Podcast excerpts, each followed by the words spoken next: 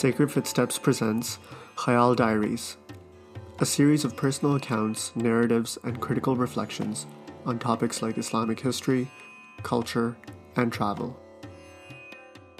Join us as we showcase a global community of contributors, writers, and artists.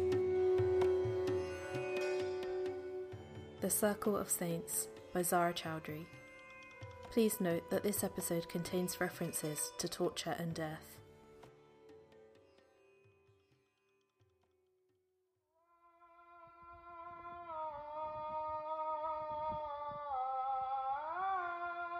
I arrived at Masjid Khalil Rahman in Cape Town's District 6 just as the Adhan for Isha was being called.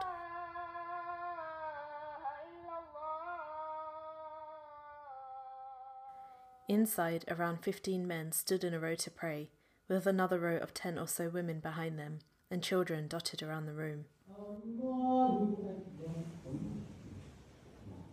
I was here for a dhikr gathering that takes place every Thursday night after Isha prayer. Throughout the Muslim world and beyond, dhikr gatherings typically consist of recitation of chapters of the Quran out loud, followed by litanies or poems in praise of God and His Messenger, peace be upon him.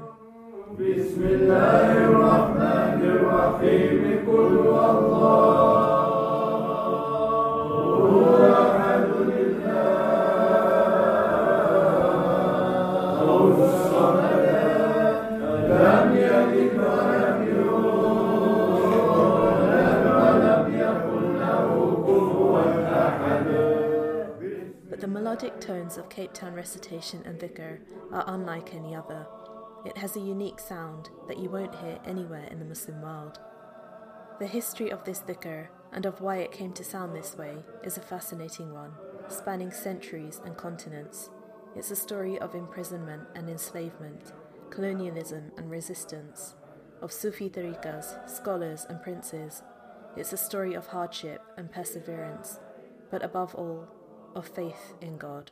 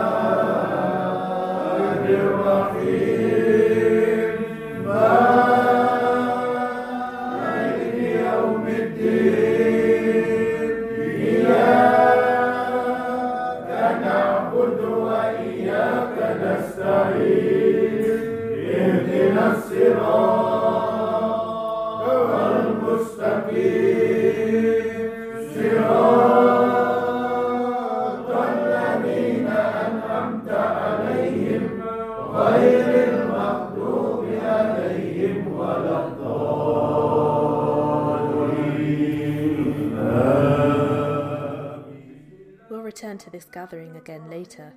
To tell this story, we need to first head into the hills of Cape Town.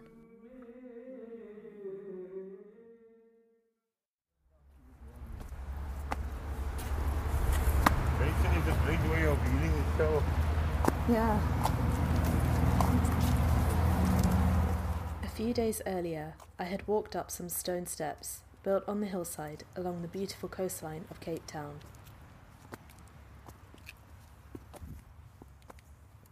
With a glistening sea behind me, I walked up the steps, 99 in total, I was told, like the 99 names of God. I feel unfit, I'm a runner. but I have a hamstring problem. Bilkis, my Cape Townian friend, and I were both a little out of breath as we reached the top, while my guide, Mohammed Toffa, an older gentleman, was clearly unaffected by the walk up, despite his hamstring injury. Mohammed is a former journalist, born and bred in Cape Town. His work as a journalist saw him cover everything from sports news to the biggest political stories of the day, including the release of Nelson Mandela from prison. He works now as a guide in Cape Town. I met Bilkis through a mutual friend. This was the first time I'd met her in person, and before my trip was up, I would have dinner with her family, who served us a wonderful meal of traditional Cape Malay dishes. Her family are a mix of different ethnicities, which, as we shall see, is the norm in Cape Town's Muslim community. So beautiful. So they say they're 1730. Sitting among the trees was a small single roomed building with a small green dome. This was the maqam, or kramat as they are referred to as here, of an individual whose name was written above the door, Nurul Mubin. There are numerous kramats like this one, dotted around the hills of Cape Town, each one housing the tomb of a prominent individual. As I would find out during the course of the next few days, each kramat is located in a stunning location of natural beauty, by sandy beaches and cliff tops overlooking the sea, among green rolling hills, or hidden in the trees. There is even one in a vineyard, but we'll come to that later. They loosely form a circle around the city and are fondly referred to as the Circle of Saints, affording Cape Town protection, as several people were to tell me. You may be wondering how on earth these maqams ended up where they have, and who the individuals are who were honoured in this way. Well, this is where the story gets really interesting. Okay, so so we are now on the Twelve Apostle Mountains, and uh, as you know, the, the Dutch brought brought many Malay slaves here from Malaysia, Indonesia, Madagascar, uh, Ceylon, now Sri Lanka, and uh, other parts of East and West Africa. They brought them in here um, way back in the 17th century. When the Dutch colonized the East Indies and beyond in the 1600s, they encountered resistance from the local people. Among them were scholars and political leaders, some say princes, and other influential individuals. To break the resistance, the Dutch colonial authorities imprisoned the worst of the troublemakers, i.e., those who propagated Islam or threatened commercial interests, and banished some to another Dutch colony at the time, the Cape. Among the enslaved were Indonesians, Malaysians, Sri Lankans, and Malagasy. In fact, recent research carried out by historian Shafiq Morton has shown that more than half of those banished to the Cape by the Dutch were of Afro Malagasy descent. The Muslim community in Cape Town today are descendants of these individuals who arrived on the shores of the Cape more than 300 years ago. The Dutch East India Company required manpower for creating settlements in the Cape. Political prisoners and slaves from the East Indies, Sri Lanka, and Malagasy were all put to work, their numbers further supplemented with West African slaves. They endured brutal conditions. Following uh, the Dutch Reformed Church, um, many of them uh, were tortured uh, because they, they didn't want to change over to from Islam to to to the to the Christian religion, and then many of them, as absconded, they escaped from the city and they came here, and they lived on the mountain here in. Uh, and on the mountain here, um, on the slopes of uh, the Twelve Apostle Mountains. Now, during the time we had uh, um, three great sheikhs that were uh, buried here, and the main one was uh, Sheikh and he was uh, he was banished to Robben Island after his arrival here because they said he was a troublemaker. he was, uh, you know, um, uh, talking, uh, you know, preaching Islam, mm. And then they um, put him on, on, on Robben Island. Attempts by the enslaved to escape are well documented, including a premeditated and well planned attempt led by an imam named Judan Topavan Cirebon from Java. The plan saw 23 slaves escape, a pregnant woman amongst them. Eventually, most of the escapees, including the imam, were captured and faced dire consequences that included flogging, branding, the cutting off of nose and ears, and for some, death. The imam himself was put to death in a horrific, torturous manner, and his body left to be consumed by birds. He is considered the first martyr of Islam in the Cape. In spite of the brutal fate that awaited escapees who were recaptured, desertion remained a common form of resisting slavery and colonialism. The enslaved were not allowed to practice their faith, let alone propagate it, but in spite of the risks, many chose to do both, and in the process, spread Islam in the Cape and ensured its preservation. Allah works in, in such great uh, ways, you know. Um, they brought these people here as, as slaves and political, they were political exiles, also came here. And uh, they didn't realize that they were bringing Islam here. so they actually brought Islam here that way. The, the colonizers. The spread colonizers, Islam by they accident. spread Islam for us us themselves. Our next stop was the Kramat on Signal Hill, perhaps the best known of all. Really is uh, cemetery with a view. Eh? it really is. It sits with a glistening sea on one side and Lion's Head on the other. Upon our arrival, we encountered a group of tourists who, though not Muslim, had stopped to visit the Maqam nonetheless. Buried here inside the Kramat, is thought to be Sheikh Mohammed Hassan Ghaibi Shah al Qadri. There are other graves dotted around the small building, though it's not clear to whom they belong. Walk around here, you see there's more, more graves here all around. Yeah, so who who there was one here, one on that side. Who are these individuals? I, I, I, I, don't have it. don't the names. Just maybe like a, a disciple or a student or somebody or Oh, they, they're all together at the same time, yeah. Okay. It's nice that people still come and lay flowers Then and there's, things. Uh, there- there's, there's people buried on that side also. Oh, okay. So when would the actual buildings have been constructed around the graves? Um, uh, they they came later in the scene, that that building. You know, when I grew up, it was in the fifties already. That that Oh, one okay. day, that they they were smaller and then they they reconstructed. I ended up visiting this Kramat a number of times on my trip. On my first visit, the sun was just setting. Bright orange rays of light came in through the windows onto the grave at the centre of the otherwise dark room. To call this location idyllic would be an understatement. Close to Signal Hill is the Bo-Kaap neighbourhood, the old Malay quarter famous for its colourful houses. So that you can see the, the roads that were built by the Malays. Oh, these By my forefathers, with their bare hands, they built this road with the cobblestone. On our way driving in, Mohammed stopped a number of times to say salam to friends. Bilqis explained how tight knit the community here is. Salam. Yeah.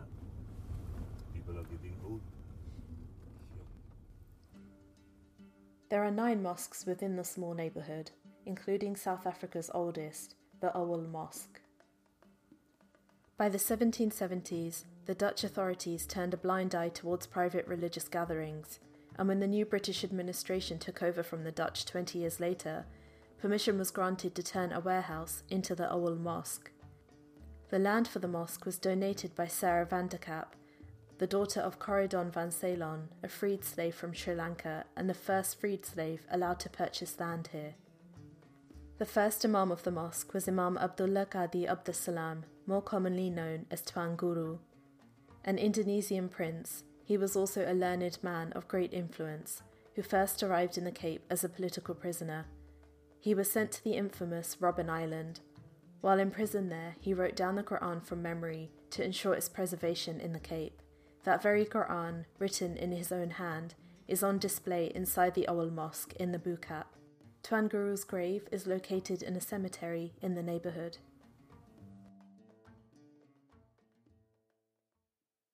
Tuan Guru's Dawa efforts are well known and were conducted within a context of intense Dutch Christian missionary activity.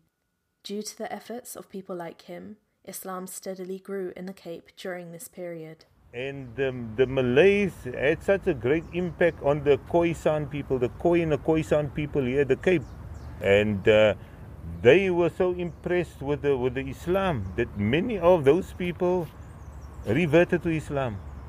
And uh, that is why when you walk around in Cape Town, you see Muslim people, they look all different. Many of them that were from, uh, that were born here, their fathers, their forefathers were Khoi. Less than a hundred years after the Awal Mosque was opened, now under British colonial rule, there were a considerable number of Muslims in Cape Town. One British Christian missionary lamented the fact when he wrote, Mohammedanism is greatly on the increase in Cape Town. They have, I believe, five mosques in which they assemble for their worship. About 23 Mohammedans club together and rent a large house, to which they invite poor ignorant slaves to gain them over to their party. By this method, an alarming number have been persuaded to join them and render ten times more prejudice against truth and against all white people or persons called Christians than they were before. The masters say that such houses are dens of thieves and receptacles of stolen goods, which the slaves steal from them. Perhaps this circumstance may induce masters to attend better to the instruction of their slaves, which may ultimately prove a blessing and security to the colony. It is worth noting that this missionary considered any form of resistance against colonialism as anti white or anti Christian. We had two more stops to make before the sun set, so we headed off away from the coast towards the suburb of Constantia. As we drove along a highway, we passed District 6, a residential area that became synonymous with apartheid. It saw tens of thousands of its residents forcibly removed in the 60s and 70s under the apartheid government to make way for white residents. In the 1830s, the area had grown after freed slaves took up residence there. Over time, it became an ethnically diverse community. Mohammed himself grew up in District 6. Very interesting uh, area. It's, uh, was also very alive, like Cup, even more than Cup. This is where it all started, yeah, the bottom here. Mm-hmm. So in 1966, the apartheid government declared that uh. After the fall of the apartheid government in 1994, Claims of former residents to the area were recognised by the South African government, and pledges to rebuild destroyed homes were made. Older residents were given priority, and former President Nelson Mandela in 2004 personally handed the keys to the first returning residents, two men in their 80s, 38 years after they had been forced out of their homes. It's a long process, however, with many still waiting to return. Those people that don't want to move back, they can claim, they can uh, uh, claim compensation. So my father took the compensation because he was of the opinion that they'll never get their houses because it took oh. very long. It's uh, still it's still struggling. So um, uh, the third phase is now completed now, so people have uh, moved in. Though the apartheid government fell almost three decades ago, the divisions they created in society have been long lasting. As a visitor in Cape Town, divisions along racial lines are still apparent, especially in relation to housing. The wealthiest areas are mainly white and the poorest black. Everyone else, still referred to as coloured here, are in between. We arrived in Constantia, an affluent leafy green suburb with beautiful houses and old oak trees and a large 17th century vineyard, the last place I'd expect to find a maqam. We stopped at the entrance of the vineyard as a guard came over. Hello, sir. How are you? Fine, fine yourself. Good, good. Thank you. We're going here to the farm here to the to the um. What is it? Uh, Wine tasting. The, no, no, the the kramat here. The kramat, okay. The kramat. Yes, sir. yeah, straight. Does I go straight there? Yes, The guard pointed towards a narrow road on the right, which was signposted with the word kramat. You know, when most of these karamats, oh, you get the stream always. Yeah, yeah the water.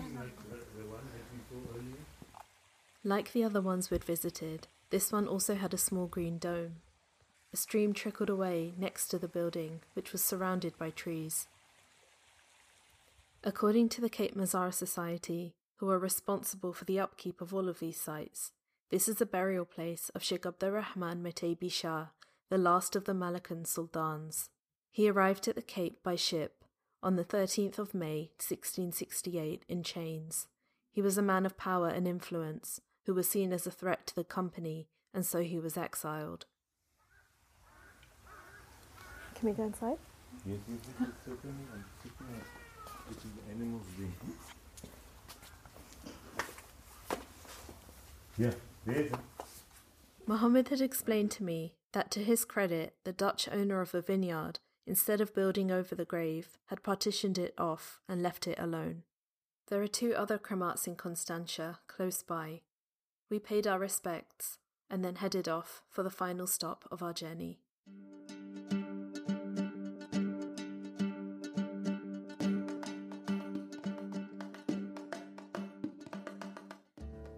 Were heading outside the city to visit what is perhaps the most significant of all the sites thus far visited the area, which consists of low lying farmland, is known as Makassar named after Sheikh Yusuf of Makassar, in modern day Indonesia. Sheikh Yusuf is considered the founder of Islam in South Africa. Unlike some of the other individuals we've already encountered, his story is well documented. Unlike Cape Town, Makassar consists of low lying farmland. As we drove closer, the dome of the Kramat became visible. A small mosque was located nearby, built with Indonesian money in honor of their notable ancestor. The whole enclosure, surrounded by a low wall and a gate, and sitting on a small hill, felt like the central point of a village. Everything else was built around it.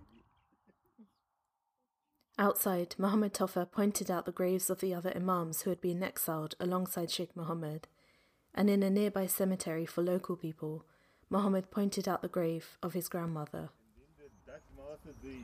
They realized that this guy is not an ordinary person, so they treated him with, with more respect Oh, than the other prisoners.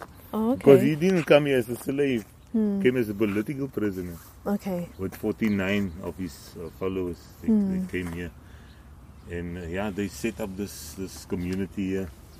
They started living here. So I was fortunate to spend much of my days here. With my grandmother's buried here. Oh, really? This is the cemetery here. It's a beautiful place. Yeah. So your grandmother's mar- buried here? She's, she's buried here inside here. Yeah. Like all of the other Kramats, and pretty much most well looked after maqams around the world, there was a beautiful, sweet fragrance inside the room in which Sheikh Yusuf lay in rest. But you can't uh, put the smell on the phone. I wish. Mohammed had arranged for a local historian to meet us here at the Kramat. And these ladies are from the UK. I'm from the UK. This is a, she's a local. From Cape Town. MashaAllah. Ibrahim Roda, now in his 80s, though you would never guess it from looking at him, is a wealth of knowledge, having spent decades researching in the archives, uncovering the history of the Muslims of the Cape, his own ancestors. So, uh, I think we could have been a shade. Yeah, yeah, yeah. We sat underneath a shaded structure, which Muhammad explained was commonly found in Indonesia as a place for passers-by to stop and pray beneath, shaded from the elements. It's also why the conversation you'll hear has a slight echo. There there was a shrine, before this one, there was a shrine as early as 1829, which is approximately 100 years before the reconstruction of this place that you see now. Ibrahim related the history of the actual site. The Kramat here has been reconstructed a number of times. This particular building dates from 1929. It was built by an Indian Muslim by the name of Haji Suleiman Shah Muhammad. Coming now to Sheikh Yusuf, the guy, he fought the Dutch. In fact, he was born on the island of Sulawesi, uh, where the town of Makassar is. That is why this area is known as Makassar. Born in 1646, uh, from a very early age under the tutorship of his family, very interested in, in the study of Islam. And eventually he left at the age of 18. He first went to uh, Aceh. You know Aceh with the tsunami where the Yeah. masjid was standing alone? Yeah. He went study there. And when he was 18 years old, he left he went to Yemen, studied in Yemen, and then he went to Makkah. They say he also studied in Baghdad and also in Istanbul, but there's no corroborative evidence of that. But he, he stayed away for at least 20 years before he returned. By that time, the Dutch were trying to monopolize the spice trade, even in the area where he came from, especially the cloves and the silk and whatever you had, the spices. The Dutch, because of their military superiority, you know, they had the biggest, most powerful navy. They defeated the Portuguese, they defeated the English. But now they had the enemy, and those were the Muslims who were fighting them. And among them, the, the Sultan of, of, of uh, uh, the Sultan of Banten, uh, Sultan Ageng, yeah, his own son colluded with the Dutch to depose his father. And they succeeded. But then they fought the Dutch, and Sheikh Yusuf was on, on the, because he married the daughter of Sultan Ageng. Uh, he was on the side, and for a whole year he fought what they call the guerrilla type of war, which the Afrikaners did here with the British during the Anglo-Boer War, you know. They could never catch him. Then he would disappear into the mountains and forests of Java. Sheikh Yusuf was eventually persuaded by the Dutch to surrender on a promise of pardon.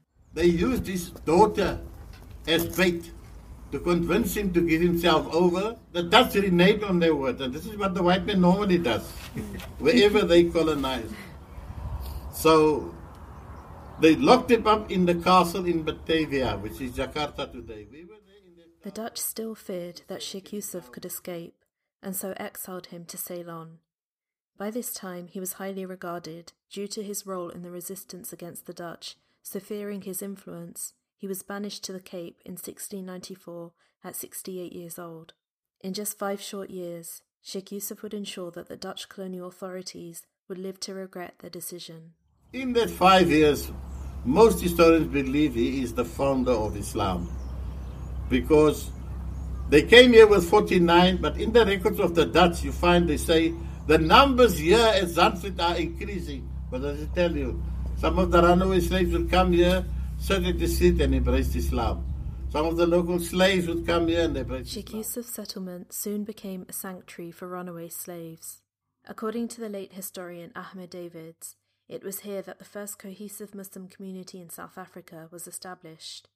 Here, the fugitive slaves and local converts from the Khoikhoi tribe were taught the reading of the Quran and engaged in the spiritual practices which today form part of the religious traditions of the Cape Muslims.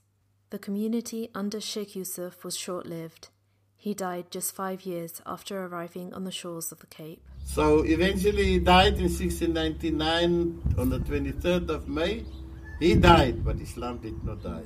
Hmm. After him, there were other men. The actions of men like Sheikh Yusuf and all of the Imams who came after him threatened the Dutch colonial project and caused economic disruption. They did this with few resources and very little means, knowing full well that their lives were at risk. In 1712, the governor Simon van der Stel wrote to the authorities in Batavia, please do not send these political exiles to the Cape because they encourage the slaves to run away. Because when a slave run away, there's no labor. When there's no labor, there's no production. Can you see the strategy of the imams in that particular period? Somebody would ask, was there never a rebellion? Yes, there, there, there was. But it's another story uh, for another time. So that basically is the the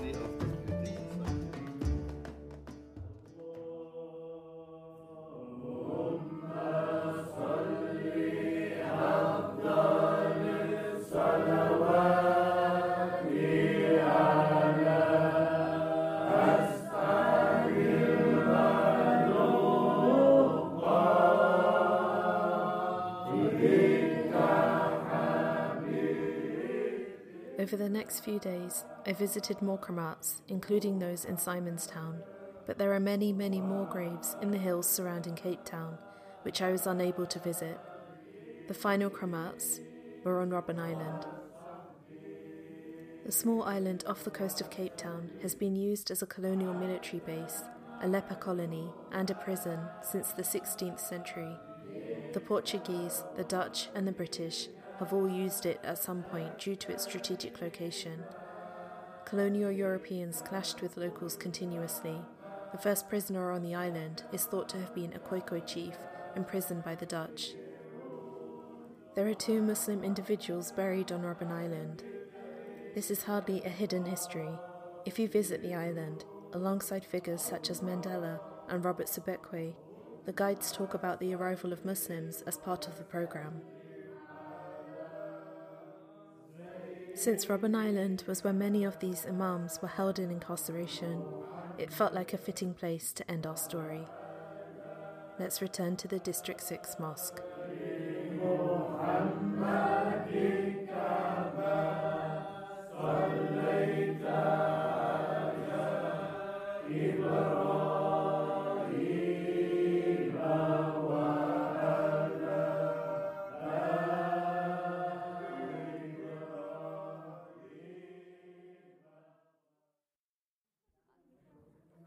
After the dhikr was complete, sweet treats were served. I cannot overstate just how welcoming the individuals here in this mosque were, and how good the food tasted. I sat down with Ihsan Bester and Dawood Davids, who have been coming to this mosque since they were children. They told me that few of those who worship at this mosque now live in District 6. During apartheid, their families had been uprooted from the area, and most were never to return even after the fall of the apartheid government. But they have continued the tradition of their elders and travel to this century old mosque every week for this gathering and for Jummah to ensure that it never goes empty and unused. I asked them about the unique sound of the dhikr, and Ihsan began by explaining the circumstances under which the slaves were forced to hide their worship. At the time, um, the, the, the, the, Dutch was sort of forbid them to practice any form of religion.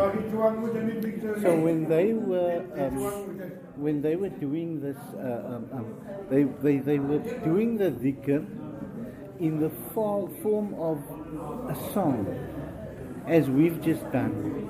And the object of that was that the, their masters, who was the British and the Dutch, they would think that these guys are actually singing so that's where the melodies came in and so on.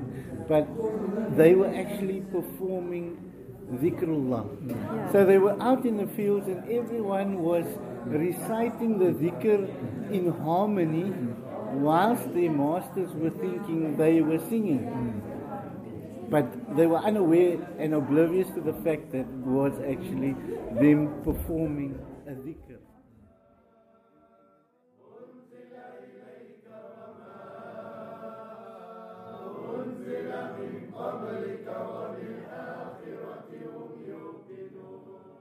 The Ratib of Imam al Haddad is regularly recited here and around Cape Town in these same melodic tones.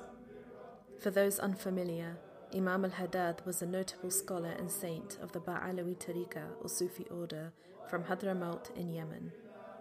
His Ratib, which consists of verses from the Quran, various prayers recited by the Prophet Muhammad, peace be upon him, in Hadith, and other du'as, is recited daily as a litany around the world. This is not a recent tradition in Cape Town. It goes back to Sheikh Yusuf of Makassar, who, according to historian Shafiq Morton, not only visited Hadramaut, but came into contact with Imam al Haddad himself. The Ratib has been recited here ever since. During my visit to Cape Town, I was impressed by the efforts of individuals to piece together and preserve the history of Cape Town Muslims.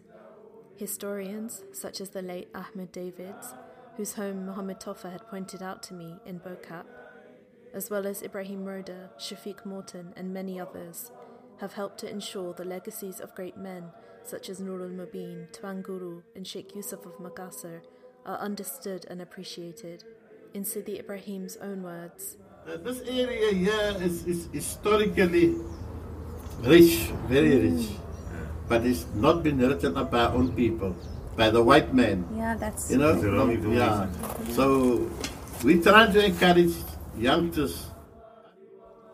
It is a great irony of history, or perhaps rather for those of faith, a mystery of divine decree, that in their attempt to curb anti colonial resistance, the Dutch inadvertently spread Islam further to the southern tip of the African continent. The courage of those who, knowing their lives were at risk, fought to resist colonialism and propagate and preserve their faith cannot be underestimated. The beautiful melodies of Cape Town Dhikr are a testament to the courage, perseverance, and unshakable faith of the Cape Town Imams, whose graves form a ring around the city in symbolic protection. May God be pleased with them all.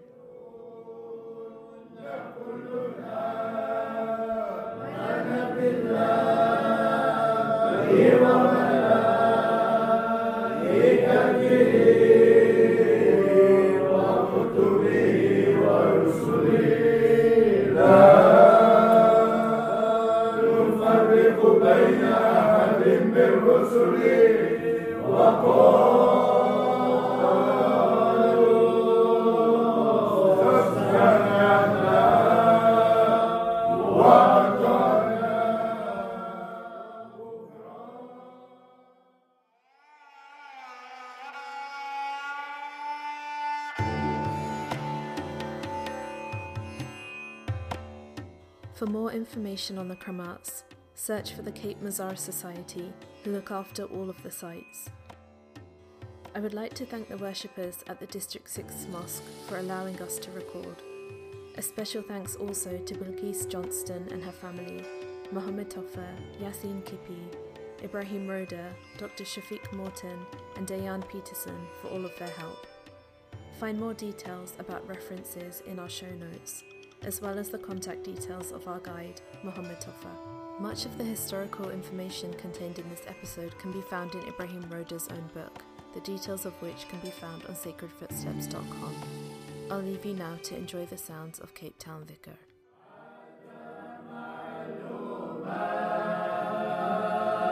Yeah.